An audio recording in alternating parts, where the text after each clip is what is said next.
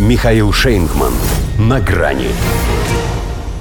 Попал в документооборот. У Байдена нашли вторую партию секретных бумаг. Здравствуйте. На грани. Дело о секретных материалах, чего уж там украденных Джо Байденом в бытность его вице-президентом, приобретает новый документооборот. Телеканал NBC сообщил о еще одной партии унесенных из Белого дома бумаг. На этот раз они всплыли вместе за пределами Вашингтонского офиса, который Байден использовал после ухода из администрации Обамы.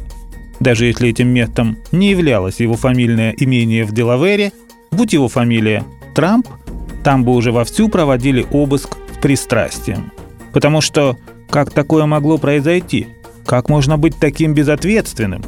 Сокрушался Джо, когда агенты ФБР, перевернув вверх дном резиденцию его предшественника в Маралаго, нашли там 11 папок под грифом. У него самого таких только в Пен Байден Центр обнаружили 10. Надо полагать, очередная находка тоже претендует на множественное число, коли речь идет о партии. Опять говорят, что это его дотошные помощники постарались. Нарыли. Если так, то ему, видимо, помогают медведи – поскольку такую услугу могли оказать только они.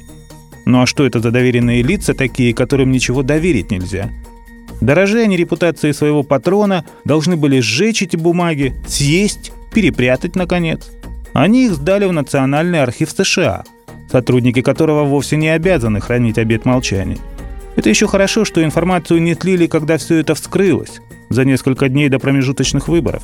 Иди знай, как бы это отразилось на результатах. Но, вероятно, в том и дело, что интересы демократов их волнуют, а интересы Байдена не очень. Ведь, может, и не случайно материалы с секретом возникли сразу после того, как стало известно о его готовности официально подтвердить свои планы на переизбрание в 2024 Далеко не всех его соратников вдохновляет такая перспектива. Не просто же так скандал разгорелся в понедельник, а до сих пор никто из партийных ВИПов ни словом в защиту Джо не обмолвился – могли хотя бы объявить, что это другое, имея в виду очевидное сравнение с Трампом. Не говорят. Понимает, что это хуже. Президент у них может позволить себе известную вольность в обращении с правительственными записями. У вице-президента, коим тогда был Байден, таких полномочий нет. Стало быть, нарушаем. Поэтому отдувается он сам, мол, ни сном, ни духом, да его Карин Жан-Пьер. Как сказал президент, он серьезно относится к засекреченной информации – так серьезно, что даже не знает, что там написано. Тогда зачем ему эти документы? Или не ему? Или случайно к рукам прилипли?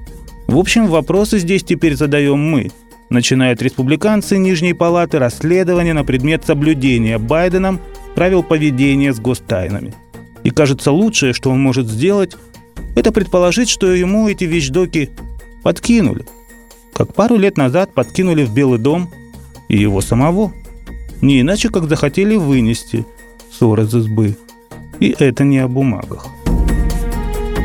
До свидания. На грани с Михаилом Шейнгманом.